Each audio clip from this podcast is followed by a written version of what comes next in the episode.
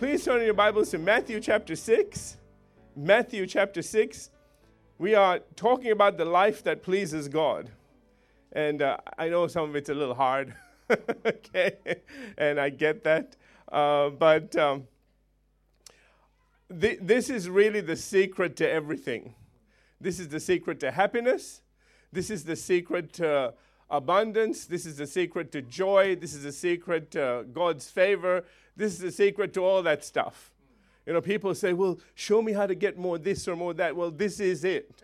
You get this right and everything else will work. This, was this is a part of the Sermon on the Mount. You know, and, uh, you know, Jesus taught some tremendous things in that sermon. And uh, we're not going to look at all of it because it'll take over a year to get through it but uh, we're, we're, just taking a little part out of it and having you come to Bible college if you want to do that. Okay, uh, but you know we're just taking a little bit out of it and we're looking at it. And I'm really I have taught this in Bible college previously, but I'm I'm putting a little bit of a different spin on it as well. Um, and um, I'm trying to bring it to you in a way that you can relate to it as well. Um, and maybe pick up on some things. You know, one thing I've realized is it never, nothing ever comes out the same twice, because God always has something new to say. Amen? And uh, so let's begin in Matthew chapter 6, and I pray that you receive what we have for you today. Matthew chapter 6, beginning, I want to begin in verse 19 because this is where the whole thought began. Jesus says, Do not lay up for yourselves treasures on earth. I want you to notice that he is going to now use the word treasure over and over again. All right? So he says, Do not lay up for yourselves treasures on earth where moth and rust destroy and where thieves break in and steal but lay up for yourselves treasures in heaven. Can you see that? So we're back to treasure again, where neither moth nor rust destroys, uh, and where uh, uh, thieves do not break in and steal. For where your treasure is, that's where your heart is. So Jesus is going over and over again. He's, he's, he's talking about treasure. He's saying, listen, don't have a kind of treasure that the world can get at, that the devil can get at. He's saying, you look at the kind of treasure that, you know, that's protected by God that is kept safe in, safe in God, so to speak, and also the kind of treasure that God blesses you with. Amen. Because he says, listen, you have to be really careful what you treasure, that's where your heart is going to be. I really love the way he uses the word treasure. You know, we, we treasure things, don't we? I, I remember a movie once that, you know, the, the, I, won't go into details, but you know, there was this something that was greatly treasured and everybody was after it. And, you know, it was a kid's, they didn't realize it was a kid's treasure. And when they found it, there was a baseball mitt and, and a glove and, you know, and, and a picture. And, you know, it, that was treasure to that child. You know, people say, oh, we're going to get to heaven and find money. No, they'll find what you love. Is that what you love? We're in trouble if that's what you love. okay? because Jesus is going to talk to us about that today. All right? All right, continuing on. he went on to say, we looked at these verses last week, so I'm not going to preach on them today, but I want to just share them with you because it is a thought that continues on. Jesus says in Matthew 6 22, the lamp of the body is the eye. If therefore your eye is good, your whole body will be full of light.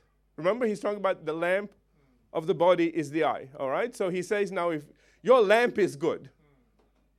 Okay? He says, if your eye is good, your whole body will be full of light. But if your eye is bad, the whole body will be full of darkness. Isn't this incredible? And he says, if therefore the light that, you, that is in you is darkness, how great is that darkness? Wow. Again, preached on it last week, not going to do it this week because I have so much to say this week. Now we get to verse 24. So you've got to read all of that to hit verse 24. In fact, verse 24, it then precedes, needless to say, verse 33 that says, Seek first the kingdom of God. Remember, this is all of the stuff that goes before it. You remember, he's talking about treasure, treasure, treasure. Then he's saying, Watch what you look at. And now he's going, going, going on to talk about something that is incredibly, oh, I don't know how to put this. This is essential to all of us that we get this. Okay? He says, No one can serve two masters. I really need to get this in light of what we've just said. All right? He says, No one can serve two masters, For either he will hate the one and love the other, or else he will be loyal to the one and despise the other. You cannot serve God and mammon. Now, I introduced this last week. We're going to get right into it today. Why am I bringing this out? You know, family, this, like, yeah, because he wants more money. No, no, no. okay? Listen to me. The reason that I'm bringing this out is so that you know where to place your heart you know what, it, what, it, what Jesus is going to mean when he says, Seek first the kingdom of God and his righteousness, and all the things will be added to you? Do you understand? You're going to understand when he says, Why take a thought? Why are you worrying about things? All of that comes after this. You have to get this to get that. Are you all with me? If you don't get this, then all the other stuff doesn't work. Are you getting this now? You see why this is so important. The commentators of the uh, Spirit-filled Life Bible says that the, this, the person with the good or healthy eye is one whose intent is to serve God, not money or mammon. That's the money God, okay? The person with the bad eye is selfish, covetous, and miserly. And then it goes on to say that this first person's life is full of light, meaning, and purpose, while the others is plunged into darkness and deprived of meaning. Deprived of meaning. I think that's really key. A lot of people think that they find purpose in money. That their purpose is, I'll get as much as I can and retire. What are you going to do after that? Whatever you don't use, you lose. Seriously. And you need to understand something that it is actually a blessing to have a purpose, to be doing something. You know, we were designed to achieve. We weren't designed to, you know, lay like broccoli or whatever it is. Carrots, broccoli. Did I get the, I got the wrong vegetable, didn't I? Anyway, you know, okay, whatever it is, we weren't designed to do nothing. We were designed to do something. That's why when we don't do anything, we get frustrated. Amen. Now, there's, you know, I understand about taking a break. But God didn't mean your whole life. okay, all right. He didn't say work 25 years, get lots of money, and then do nothing for the rest of your life. Amen? Amen. So that's the position that a lot of the scribes and Pharisees were when Jesus was uh, walked the earth and why he was so unsympathetic towards them. They no longer trusted and served God. Instead, they had become consumed by the pursuit of wealth and were constantly looking for ways to manipulate and change God's laws to suit their own selfish desires and purposes so that they could increase their financial and social status. How could they? Well, people are doing it today. okay? This isn't just back when Jesus was hanging, this is right now. Churches are still doing this. And we really need to recognize this. We really need to see what's going on. Because, you know, I've heard so many comments from people that, you know, they say, yeah, I, you know, I get this, but sometimes, you know, I look at certain ministers and stuff and I just think, uh, you know, a little bit much. Hello? Welcome to the Pharisee. Amen. You know, you got to be really careful with this stuff. Therefore, the very people I've said here were chosen by God to take the light of God's word and free people with it were now being used by Satan as instruments of darkness to enslave and take from people everything they had and do it all in the name of God. That's what's so bad. Therefore, in an effort to expose this hypocrisy and make it clear that what these religious leaders were doing had absolutely nothing to do with God, Jesus now says again in Matthew 6 24, no one can serve two masters. Are you getting this now? He's looking at them. I'll let you, I'll, I'll give you a scripture to show you why I know he was talking to them. Okay, just hang for a second. He says, No one can serve two masters. For either he will hate the one, love the other, or else he will be loyal to one and despise the other. You cannot serve God and mammon. Now, Matthew's account goes on to something else, but go to Luke's account. Now, Luke chapter 16, verse 14. Luke 16, 14. From the New Living Translation, it says, The Pharisees, listen, who dearly loved their money. Didn't say dearly loved God, okay? Dearly loved their money, naturally scoffed at all this. I like the New Living Translation. It's very good, okay? But can you believe this? Can you believe Jesus is preaching this and they're going, oh, yeah, right. Seriously? Instead of going, yeah, amen, brother. Returning to Matthew 6:24, taking a closer look, notice again that Jesus says, and listen carefully, he says, no one can serve two masters. Then he says, you cannot serve God and mammon. No one can serve two masters. I need you to get the link now, okay? No one can serve two masters. He says, you cannot serve, what are the masters? God and mammon. He has identified who those masters are.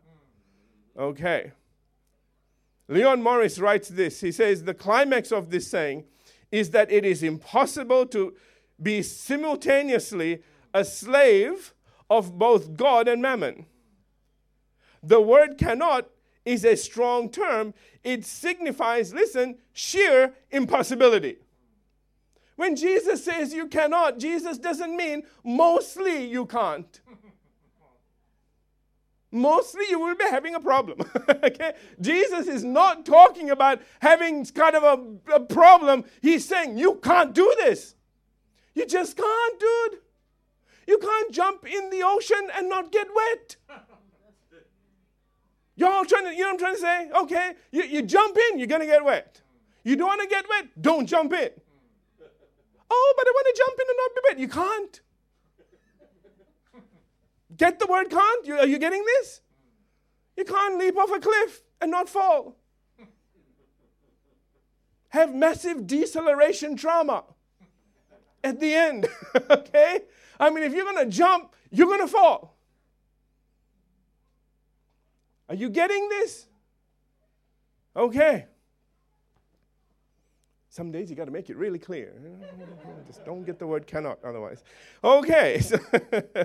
also, the word slave is another strong term. It points to a complete devotion. Notice he says slave. Not just strongly committed, but a slave. Do you all understand the word slave? A slave basically has no will. Okay? And he's saying you cannot be a slave to money and also think that you are going to serve God. Why am I saying all of this? Listen, I, you know, ah, pastor hates people with money. No, no, no, no, no. Let's just stop, stop. No, no, that's not the whole deal. Remember again, Jesus is going to say, seek first the kingdom of God and his righteousness, and all this stuff won't be taken from you like preachers preach. Oh, brother, get religion and get poor. it's basically what their message is. All right, no, Jesus says the exact opposite. He says, You go after God, and everything that you desire will come to you. It will chase after you. You will have it running after you instead of you running after it. Except the, you know, this is one of those rare dogs that if you look at it, it will run away. You got to keep your eyes forward, and there's no the little guys back there. Hello. All right. So, he says here, I'm still on Leon Morris, he says it is possible to devote oneself wholly to the service of God, and it is possible to devote oneself wholly to the service of money, but it is not possible to devote oneself wholly to the service of both. That's what Jesus means when he says no one can completely or can belong completely to two masters, and why he goes on to say that you will either hate the one and love the other, or be devoted to the one and despair the other. In, in short, one will always suffer disobedience at the expense of the other. Did you get that? You know, I, I really like that because flip it around. Wouldn't it be wonderful if you're always disobedient to mammon? It says, Whoa, come on, come on. You go, no. Back down, sit. okay? Because you're after God. And every time this thing tries to rise up, you just slap it down. You reject it constantly. It's really sad when it happens the other way. Oh boy. Let's move on. As to what mammon actually is, people have thought that, you know, This, this might be some Syrian demon or god or something like that. Okay, it's not. That's why it's never capitalized.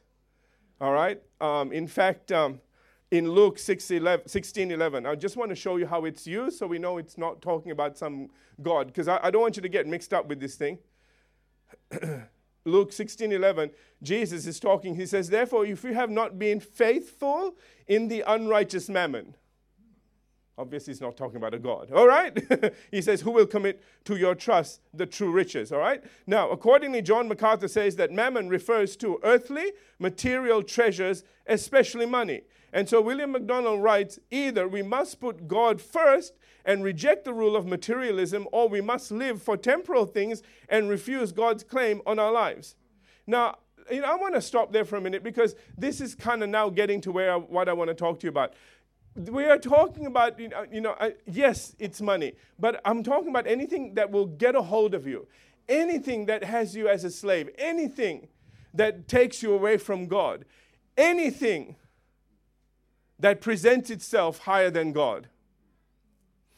Anything that if God says, I want you to do this, and you have to think about it. Okay. Isn't it funny? If it's somebody else wanting to give you something, well, God, they shouldn't be thinking so long.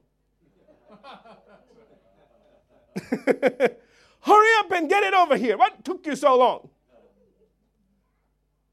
But if it's you, well, now, God, let's talk about it, shall we? Let's have several discussions. Let's make sure that we get plenty of signs and all sorts of, you know, burning bushes and, and you know, talking donkeys, you know, Balaam, okay, and whatever else. I mean, we want all sorts of things. And if my cat doesn't go meow or bark like a dog and say something to me, I'm not going to do it.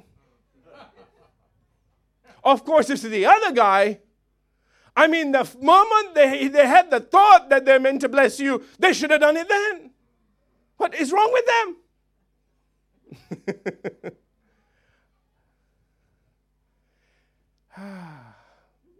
Did I pull a few files? Just letting you know. Just saying. There we go. That came back. All right. Second Timothy chapter 4, verse 10. Let's go have a look at somebody that took his eye off God. Second Timothy chapter 4 and verse 10. This was a person that was in the ministry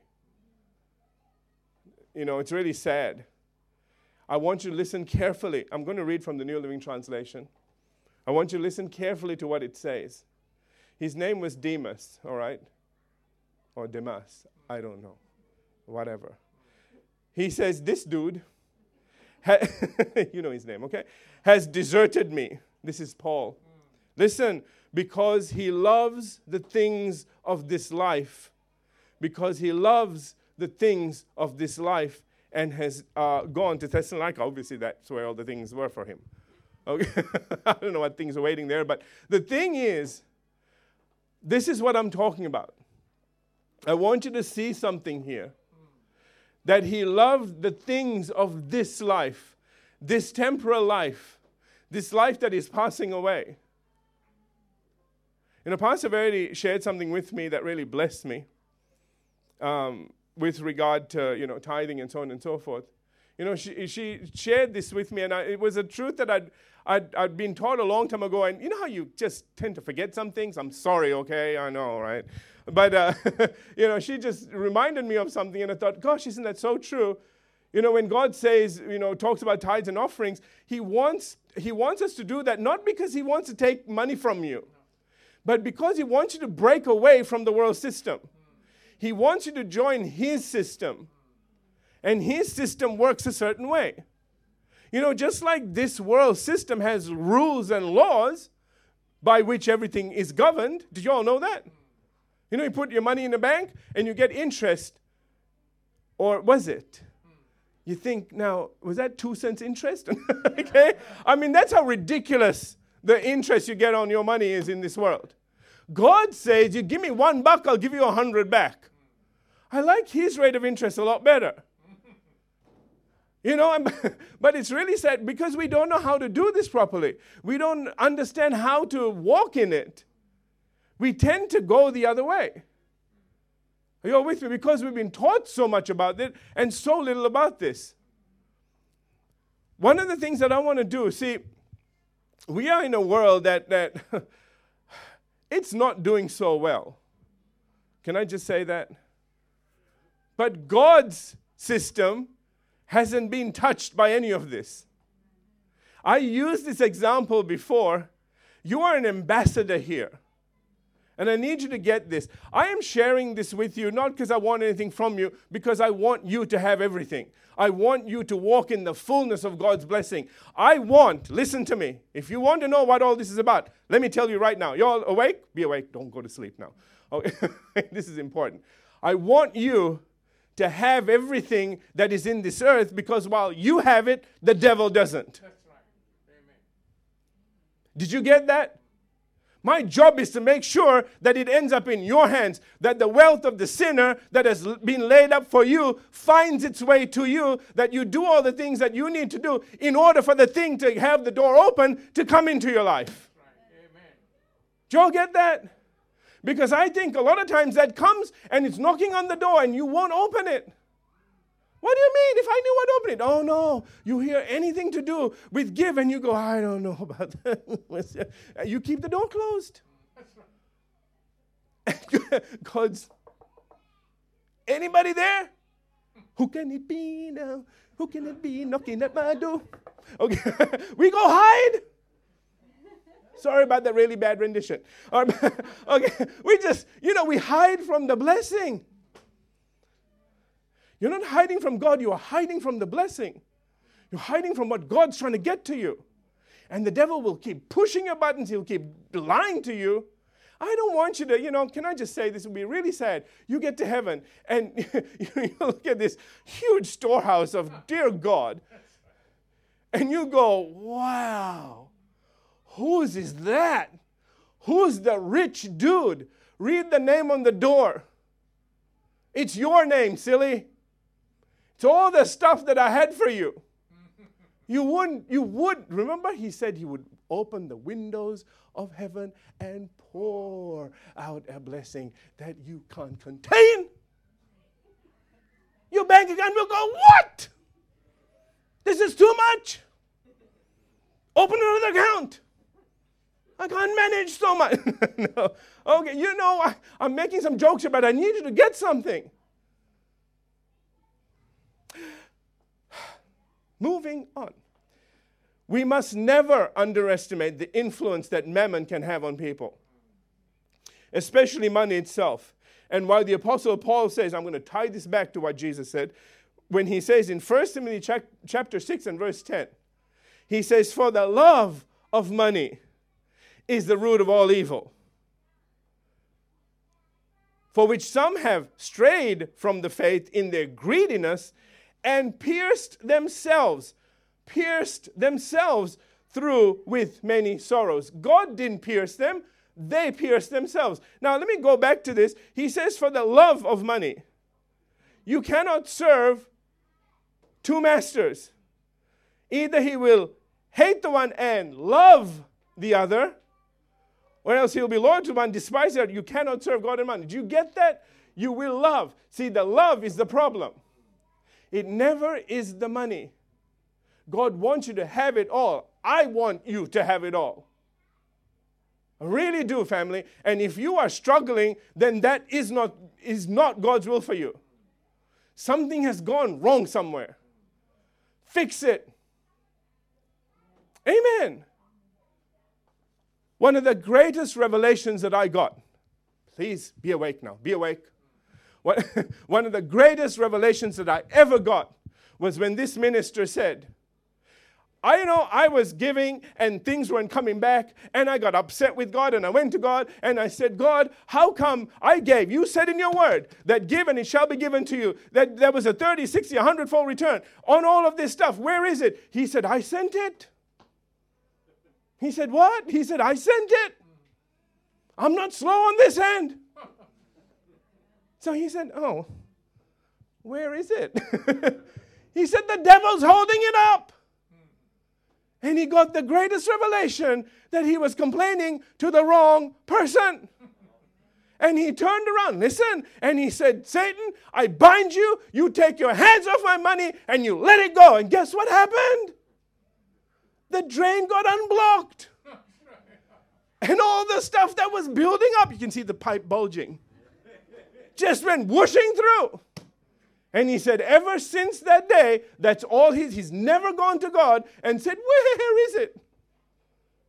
Because he knows that God said, if you give, it will be given. There's no question about that. Pressed down, shaken together, running over, it will be given back to you. People will get it to you. So if that's a guarantee, then it means that something along the way has stopped it. It's got your name on it. That's why, family, you need to learn. This is why you come to church, okay? Not so you can sit and get a little sermonette. I got my religion for this week. Let's go. Better not. okay? I want to help you guys. I want you to come here. I want you to learn something. I want you to go back armed.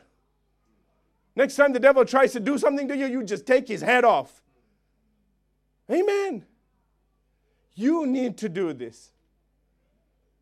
Because as much as I can pray, there's still six more days in the week. You need to do this. You are a king and priest before God. Do you hear that? It was a bad thing that the, the ministry did when they separated people from them and said, We're the priests. Blessed be the priest. And you, peasant, anything you want from God, you have to come to me. I take all the major credit cards. Yeah, seriously, that's why. okay? That was never meant to be the case. What was meant to be taught is you are a king and a priest. You can go to God. You have authority. You bind the devil and you tell him to take his hands off your money, and he will do that, and you will see a miracle come into your life. You can do that. And you have to do that. Don't let him rob you. The thief comes to steal, and he has been stealing from you. Don't let him.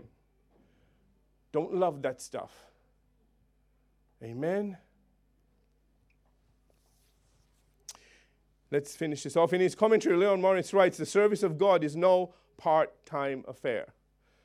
I'm going to say it again. the service of God is no part time affair, but something that calls for one's fullest devotion. Since money tends to draw people away from God, Jesus warns about it. Now, this is Leon Morris, okay? Listen, it's not me. It is no sin to have money, but it is sin to serve, be a slave to money. This isn't evangelical. This is a okay mainstream person.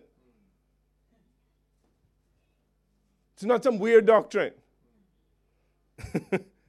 In short, God has no issues with us being rich. However, He does have an issue with us being covetous. Amen. Leon Morris, quoting Calvin, he writes It is not impossible for men who are rich to serve God. But whoever hands himself over as a slave to riches must leave the service of God, since greed always engages us in bondage to the devil. Isn't that incredible? Really like that. Since greed always engages us in bondage to the devil. This is what I'm trying to do is free you from that right now. If if you need that freeing. I'm believing that all of you have the right heart and the right motive. What I'm doing more than anything else to you guys is giving you some warnings, giving you some things that if you see, you know, little red flags, I want you to have plenty of them around. Okay, if something starts to draw you away, I want you to stick a flag on that and go, mm, I have identified you. Do you hear me? It all starts up here. If you can arrest the thought before it starts to take root and become a problem in your heart, you won't have a problem to uproot. There won't be a tree there because you threw away the seed. Hallelujah. This is a seed you want to throw away. You like the, wor- the, the, the seed of God's word, but this stuff you want to get rid of. Amen? The Apostle Paul was free from this bondage and wrote in Philippians chapter 4, verses 12 and 13. He says, I know, listen carefully, listen carefully. Okay, because verse 13 follows, all right? Duh. You'll get what I mean in a minute. Okay? This is Philippians 4 12. I know how to be abased, that's to be in need. I know how to abound, that's to have plenty. Everywhere and in all things, I have learned to be both full and to be hungry, both to abound and to suffer need. Eh, you know, he's going, it's whatever. Watch, verse 13 I can do all things through Christ who strengthens me. He never let money get in the way of what he was called to do. Amen? So here's a scripture that's original purpose was to help us overcome the one great enemy that, that directly opposes God, and that is mammon. Do you understand that? Jesus said, You can't serve, you cannot serve God and money. Do you see where this thing sits now? Why it is such a powerful thing, and why the devil uses it to draw people in and ruin them, really. I love, we're going to finish with this.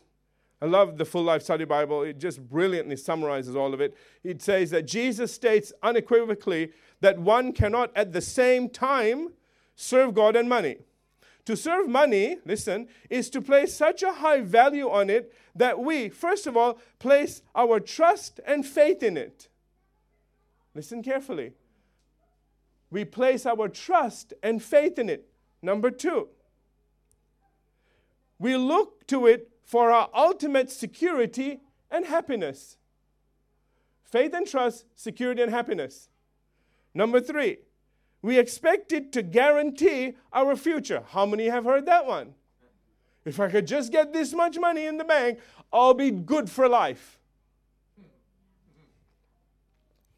And over time, oh, excuse me. And finally, we desire it more than we desire God's righteousness and kingdom. Ooh, that's why Jesus is going to say, Seek first the kingdom of God and his righteousness. Did you get that? And I've said over time, the accumulation of wealth soon dominates our mind and life to such a de- degree that God's glory will no longer be first. I think that's incredible. Family, can I just say this? Can I turn all that around? I want to leave you on a high when you break away from this world system, when you identify it for what it is, run by your enemy, designed to take from you, not give, and you turn your eyes to God and say, you know what, God, I'm going to do things your way. I'm going to trust you. See, this is all about trust, isn't it? Whenever we give our finances, we are trusting. Do you know you won't give something up such as money unless you trust. Are you all with me? And this is all about trust. That's why he's going to talk about in verses 31, 32, you know, don't worry about your life, trust God.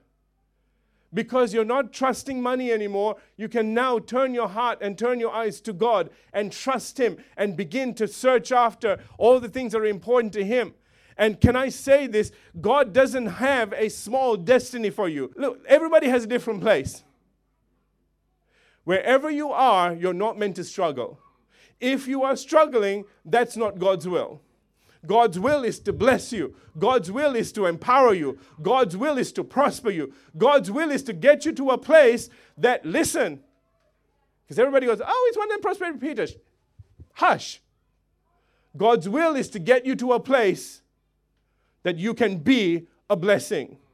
That you can start pulling down things that the devil says, Whoa, I set that one up really well. And you just come with your bowling ball and knock it all down. Amen. Wouldn't you love to do that? Seriously. You know, I think we've forgotten what that feels like. We've forgotten what it feels like to help someone not to be seen, not to be recognized, just to be God's hand. And say to them, what the devil tried to do, just drop dead right now. Whatever problem you thought you had doesn't exist anymore. God has come through. That's why all of these things will be added unto you. Amen? So that you can be a blessing to others. Can I get amen on that? Don't love the wrong thing. If you love money, it will ruin you. If you love God, you'll have more money than you know what to do with. That's what I'm going to say. Let's have every head bowed, every eye closed. Hallelujah. And then be led by the Spirit with what you do with it. it's not for you. Hallelujah. Father, we thank you. We thank you, Lord, for your word, and we thank you, Father, that we take the words that came from Jesus' lips seriously. When he said you can't serve God and money, we take that to heart, Lord. When he said, wherever your treasure is, that's where your heart will be. Well, we want our treasure to be God. And that's where we'll find our heart in God. And I thank you, Father, that each person here treasures you, treasures your kingdom, treasures what's important to you, treasures following after your will. Hallelujah. And he's blessed for it. In Jesus' name, amen.